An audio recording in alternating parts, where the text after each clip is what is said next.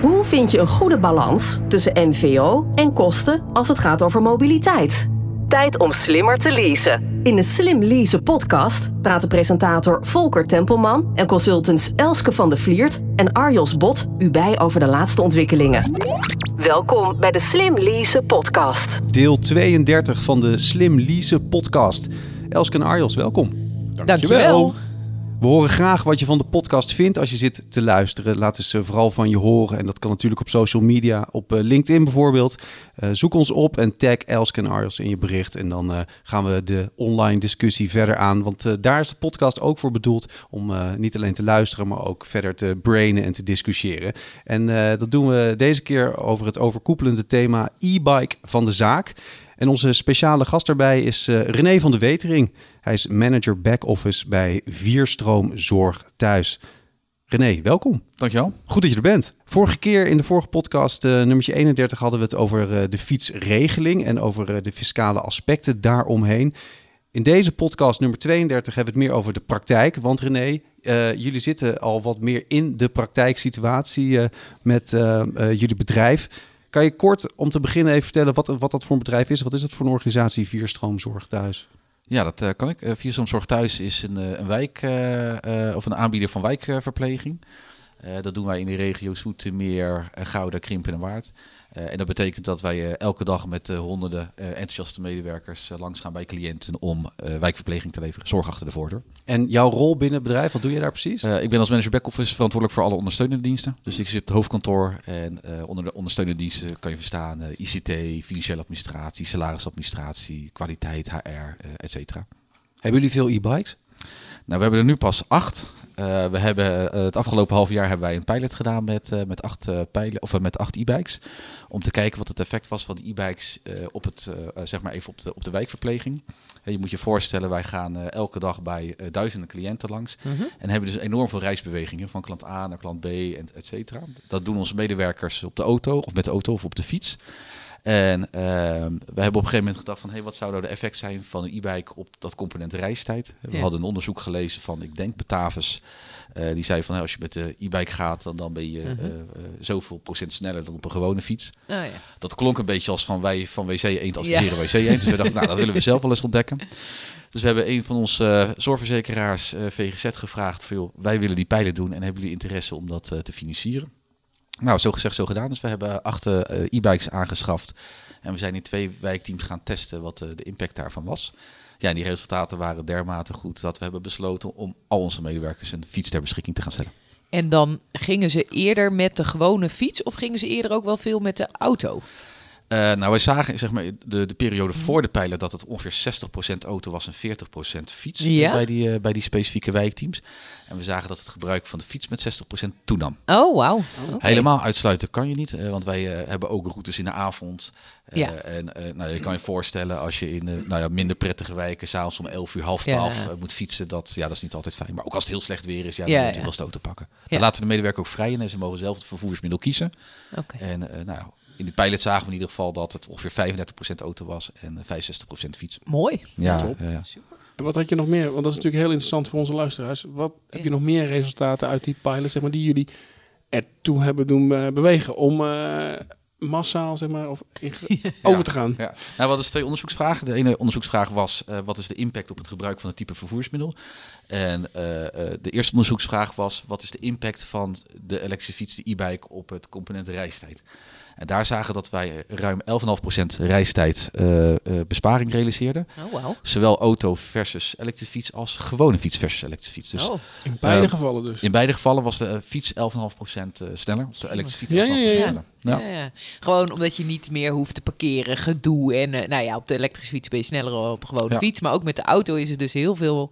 Nou ja. En die mensen hoeven niet veel mee te nemen? Uh, ja, als ze naar cliënten gaan, hebben ze natuurlijk hun spullen bij zich. Dus het ja. zijn uh, bijvoorbeeld wondmaterialen. Ja. Ze hebben allemaal een tablet om, uh, om verslaglegging te doen. Ja. Dus we hebben bij het samenstellen van de fietsen, de fiets mm -hmm. die wij straks naar onze medewerkers beschikbaar gaan stellen, hebben we ook gewoon een fietstas uitgezocht die nou ja, zeg maar, aansluit bij de behoeften die ze hebben. Dus niet te groot, niet te klein, stevig genoeg. Dus ja. ja, ze hebben wel spullen bij zich. Ja, ja, zeker. ja inderdaad. Ja. En even voor, voor mij nog, want er zijn natuurlijk best wel veel bedrijven nu aan het nadenken over fietsen, e-bikes en vanuit de werkgever beschikbaar stellen.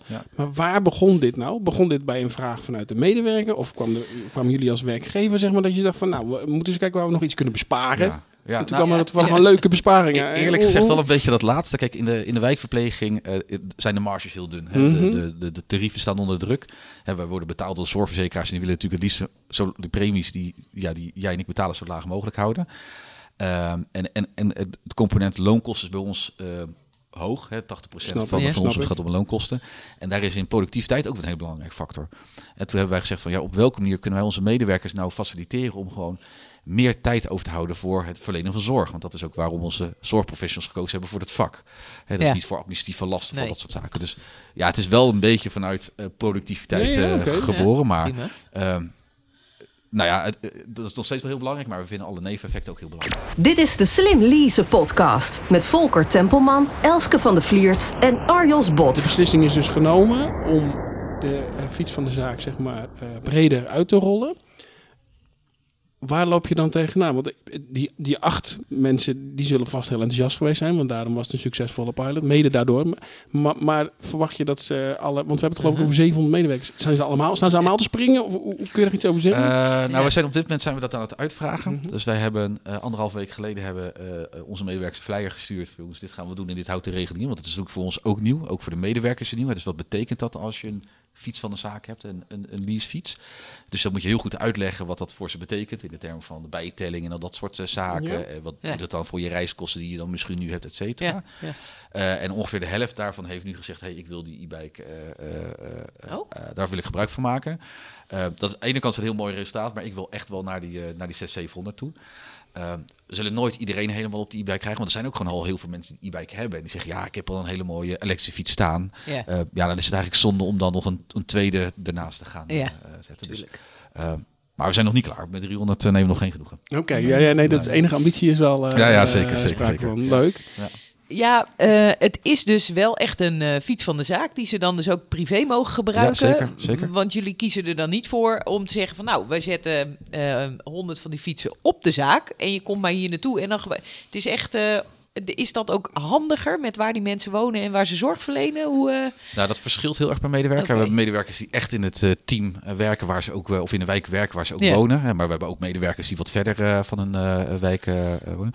Um, maar naast besparing reistijd en, en het gebruik van het vervoersmiddel ja. uh, uh, vinden we het ook heel belangrijk dat we uh, vitaler worden als organisatie. Okay. Hè? Verzuim ja. is ook in de zorg wel een, een, een belangrijk ja. aandachtspunt. En dat heeft onderzoek ook aangewezen, hè? dat als je regelmatig fietst, dat het ook echt een positief effect heeft op verzuim. Dus dat vinden we heel belangrijk. Wat we ook heel belangrijk vinden is dat, ehm, ja, dat medewerkers gefaciliteerd worden om gewoon hun werk goed te doen. Hè? We hebben besteden liever tijd aan zorg dan, dan dat we op de fiets zitten. Maar we hopen daarmee ook mensen aan ons te kunnen binden. Hè? Dat we gewoon aantrekkelijk ja. werkgever uh, uh, zijn en, en misschien nog wel meer worden dat mensen kiezen voor Viersomzorg thuis. Omdat ze denken, hey, als ik daar aan de slag ga, dan krijg ik, uh, ja, dan krijg ik gewoon een e-bike uh, ter beschikking. Ja. Ja. Dus dat is voor ons ook belangrijk. Er zijn ook medewerkers die uh, misschien bijna alleen maar privé gaan gebruiken. Wel gezegd, het is primair de bedoeling zakelijk, maar je mag hem ook privé gebruiken. Ja. ja en er zijn ook mensen bij mij op de back-office, ja, die gaan niet naar cliënten toe. Ja, nee. die kunnen er ook gebruik van maken. Ja. Want we willen wel heel graag dat mensen lekker gaan fietsen en nou, gezond worden, vitaal worden. Ja, en voor iedereen dus ook. Ja. Absoluut. Ja. Ja. Wat we in de vorige podcast hoorden, is, uh, dat wist ik echt niet. Er schijnt een onderzoek te zijn dat je er ook slimmer van wordt van fietsen.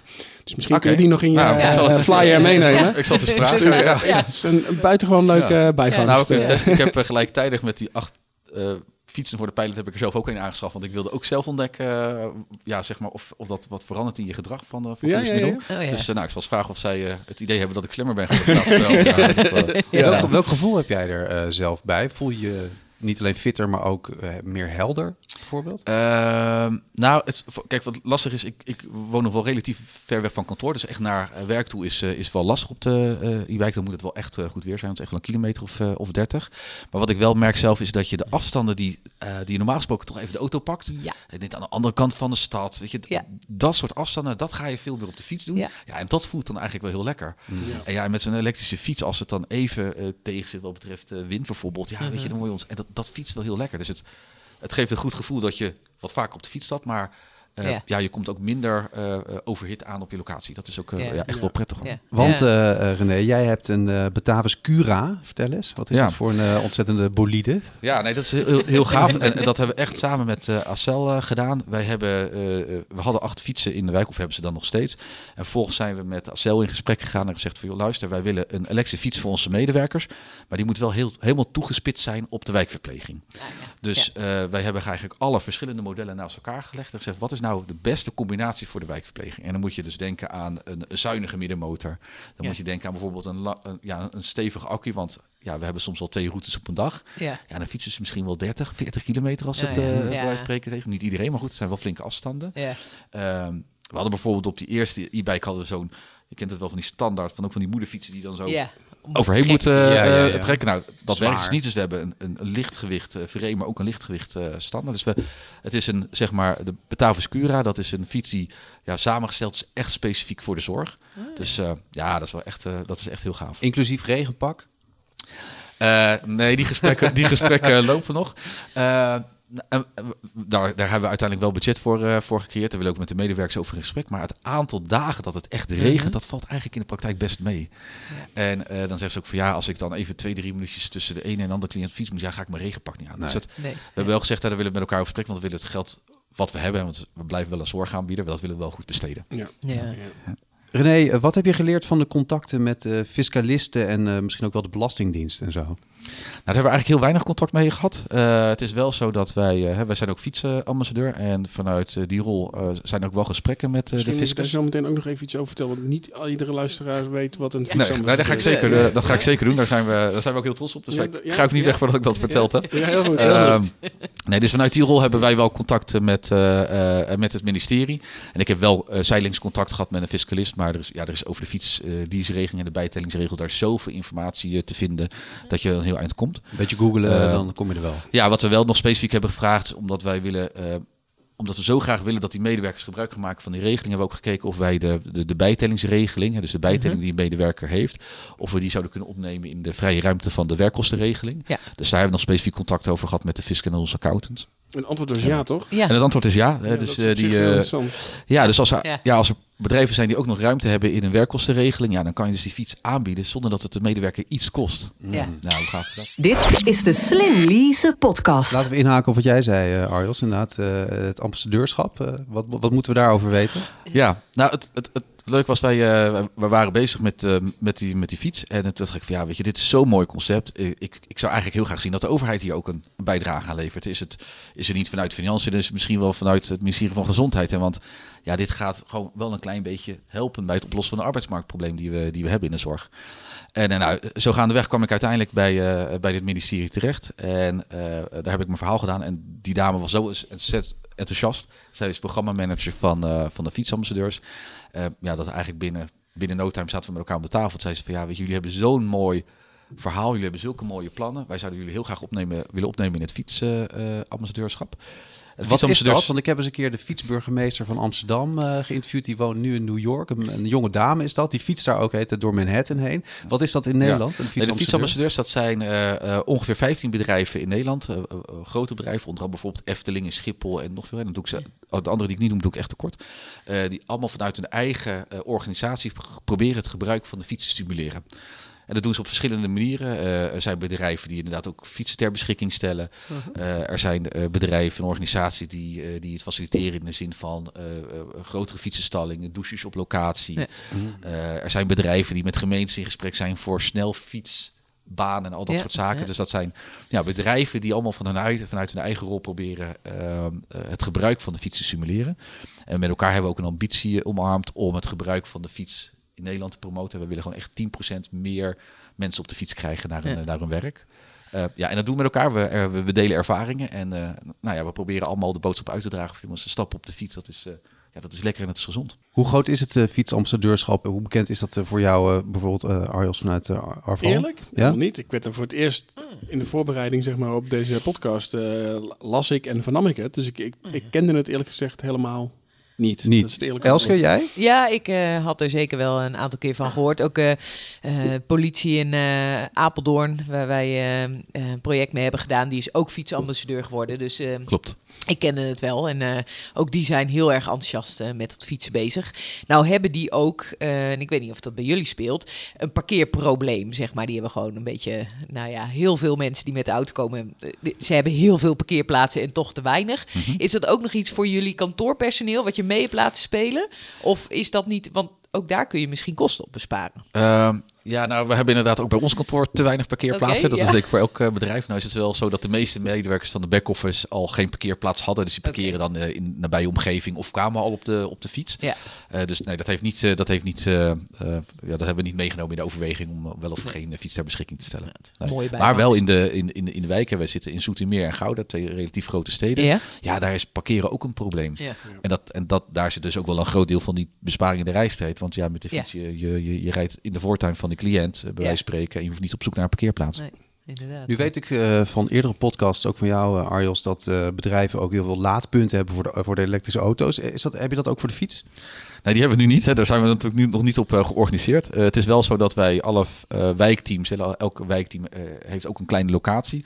Dat we hebben geïnventariseerd wat zijn de mogelijkheden daar. Dus kijk, in veel gevallen zullen, zullen de medewerkers gewoon thuis de fiets opladen. Maar we gaan wel kijken hoe we dat goed kunnen faciliteren. Dan heb je het over oplaadpunten, maar ook dat je je fiets goed kan, eh, kan stallen. Dat je hem goed op slot Mhm. kan zetten. Ja, of, precies. Is dat dan Ja. gebruikelijk, eh, zover jullie weten, dat je inderdaad ook eh, niet alleen voor de, voor de elektrische auto, maar ook voor de elektrische fiets laadpunten Nou, je hebt? hebt zeker, zeker bij bedrijven met gewoon een fietsenstalling, noem ik, ik zeg gewoon een fietsenstalling is, dan zie je Old wel... school. Ja, dan heb je gewoon, dan is er wel vaak inmiddels, moet ik zeggen, of eigenlijk meer, sta- het is meer standaard dan een uitzondering, dat daar dus oplaadpunten of stopcontacten zijn. Want dat is, Ja. je hebt, eh, een gewoon stopcontact is voldoende voor een Ja. accu van Ja. een fiets. Ja. Ehm, Ik heb het nog nooit gezien namelijk. eh, Oh, als ja, ik, nee, eh, ik zie het. Ja, ik heb, ik heb misschien een oogje voor, maar ik zie het. ik zie het Ja. regelmatig. En ik, ik, ik ken even niet het type fiets die, die Batavus voor jullie zeg maar uit Maar ik ga ervan uit dat die accu eh, niet in het frame geïntegreerd is, maar dat het een losse accu is. Klopt. Want dan kun je die accu Ook, dus ja. heel makkelijk Ja. meenemen eh, je huis in of je schuur in zelfs. Want Ja. daar heb je over, als je een Mhm. schuur hebt, heb je vaak ook nog wel stopcontact in je schuur. En dan kun je hem gewoon Ja. eh, opladen. Dat maakt dat, dat, dat is geen. Ik zou, zie dat niet zeg maar als een drempel. Nee, nee, we ook Nee, niet. Nee, nee, we willen het, Nee. ook, zij willen het goed faciliteren. Want eh, ja, het zou fijn zijn als je hem gewoon daar zeg maar even in de fietsenstalling aan de stekker kan, eh, kan zetten. In plaats Ja. van dat je hem altijd los moet halen en Ja. binnen naar kantoor. Ja. Eh, maar het is, het is geen beperking om de fiets wel of niet te gebruiken. Op dit moment.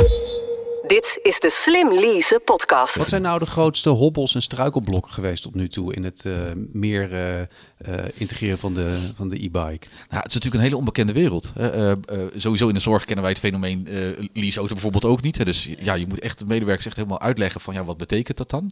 Eh, we vinden het ook enorm spannend, want ja, we hebben wel een pilot gedaan met acht medewerkers. Maar hoe representatief gaat dat straks zijn voor eh, de hele organisatie?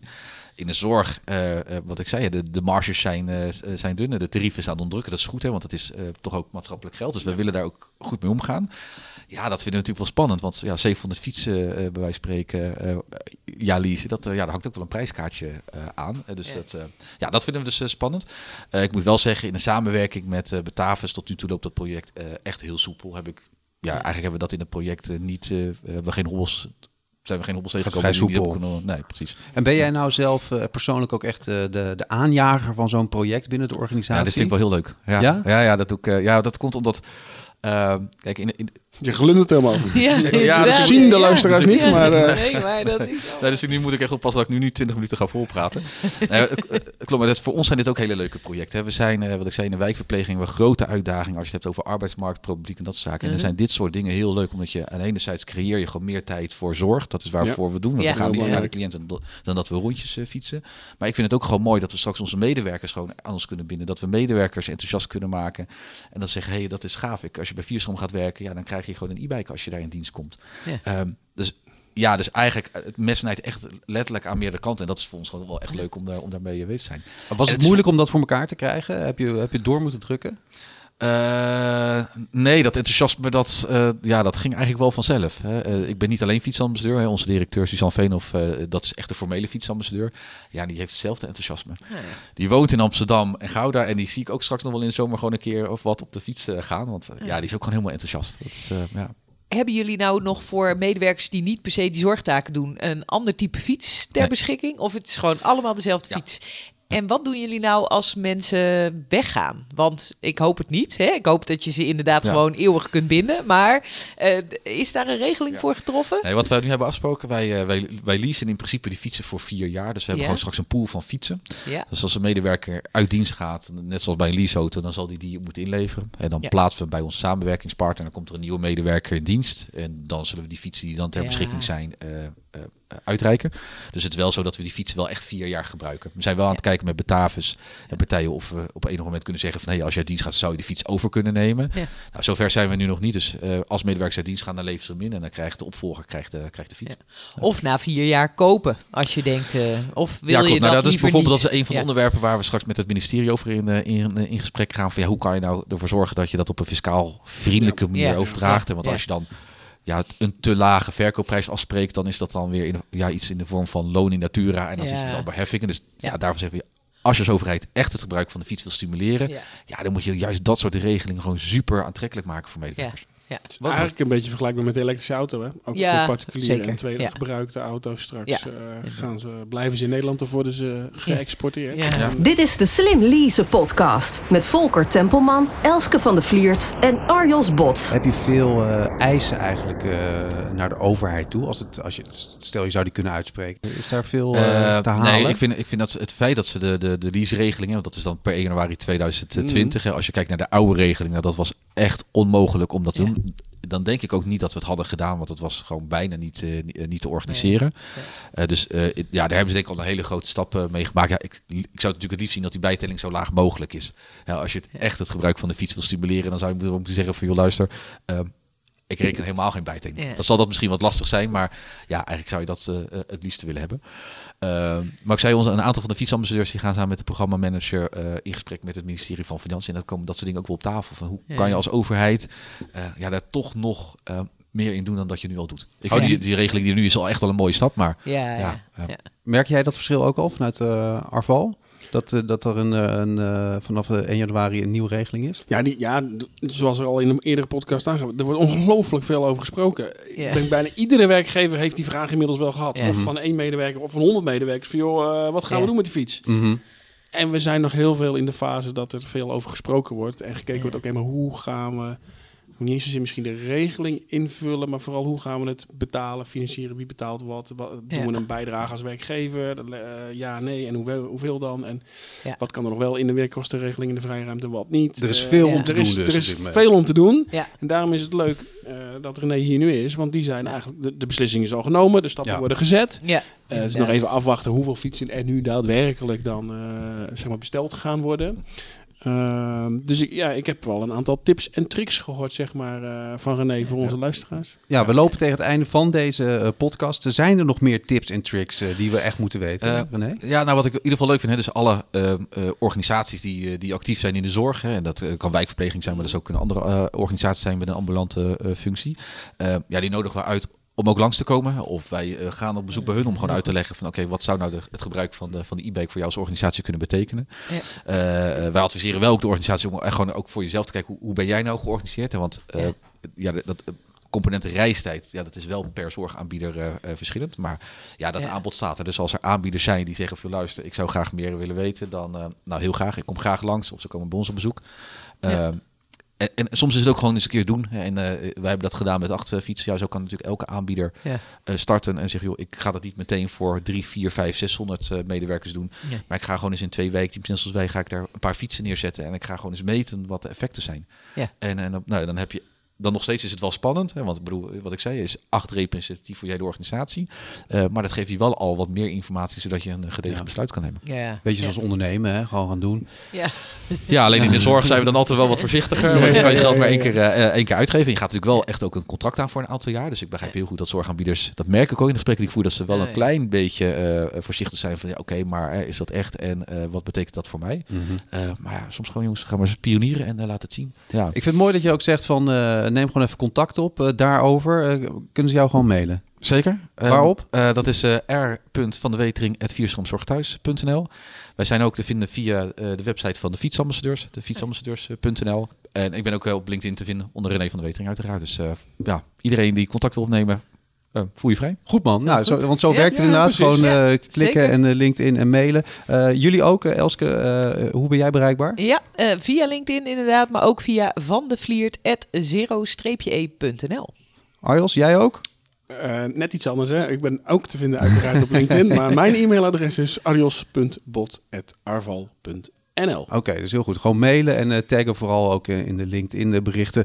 Want uh, we horen graag wat je van de podcast vindt. Laat dus eh, vooral van je horen. En Elske, als je meer wil horen, waar kan je de podcast terugluisteren? slimleasepodcast.nl dit was deel 32 van de Slim Lease podcast. Speciale gast was René van de Wetering, manager back-office bij Vierstroom Zorg Thuis. René, dankjewel. Graag gedaan. In de volgende podcast uh, meer over de e-bike van de zaak. Dan uh, blikken we samen terug, Elske, Arjos en ik, op de afgelopen twee podcasts. Uh, dus met René en met Brian. En dan gaan we alles eens eventjes analyseren, op een rijtje zetten en daar conclusies aan verbinden. Tot zover deze aflevering van de Slim Lease podcast. Zorg dat je op de hoogte blijft van alle ontwikkelingen op het gebied van zakelijke mobiliteit. En luister ook naar de volgende aflevering.